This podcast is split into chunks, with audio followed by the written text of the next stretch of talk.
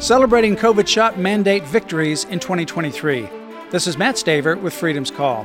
As a result of Liberty Counsel's lawsuits, including multiple restraining orders and injunctions and a class wide injunction, the military COVID shot mandate is finally dead. Then the Pentagon was ordered to pay Liberty Counsel $1.8 million for attorney's fees and costs after two years of litigation.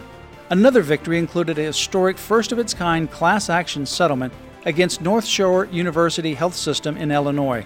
North Shore is a private employer that unlawfully denied approximately 500 healthcare employees their religious exemption request to the COVID 19 shots. Liberty Counsel intervened and North Shore was ordered to pay more than 10.3 million to compensate these healthcare employees who were fired. Thankfully, many have been rehired at their previous seniority level as a result. Stay informed at Liberty Counsel's website, lc.org forward slash mandate.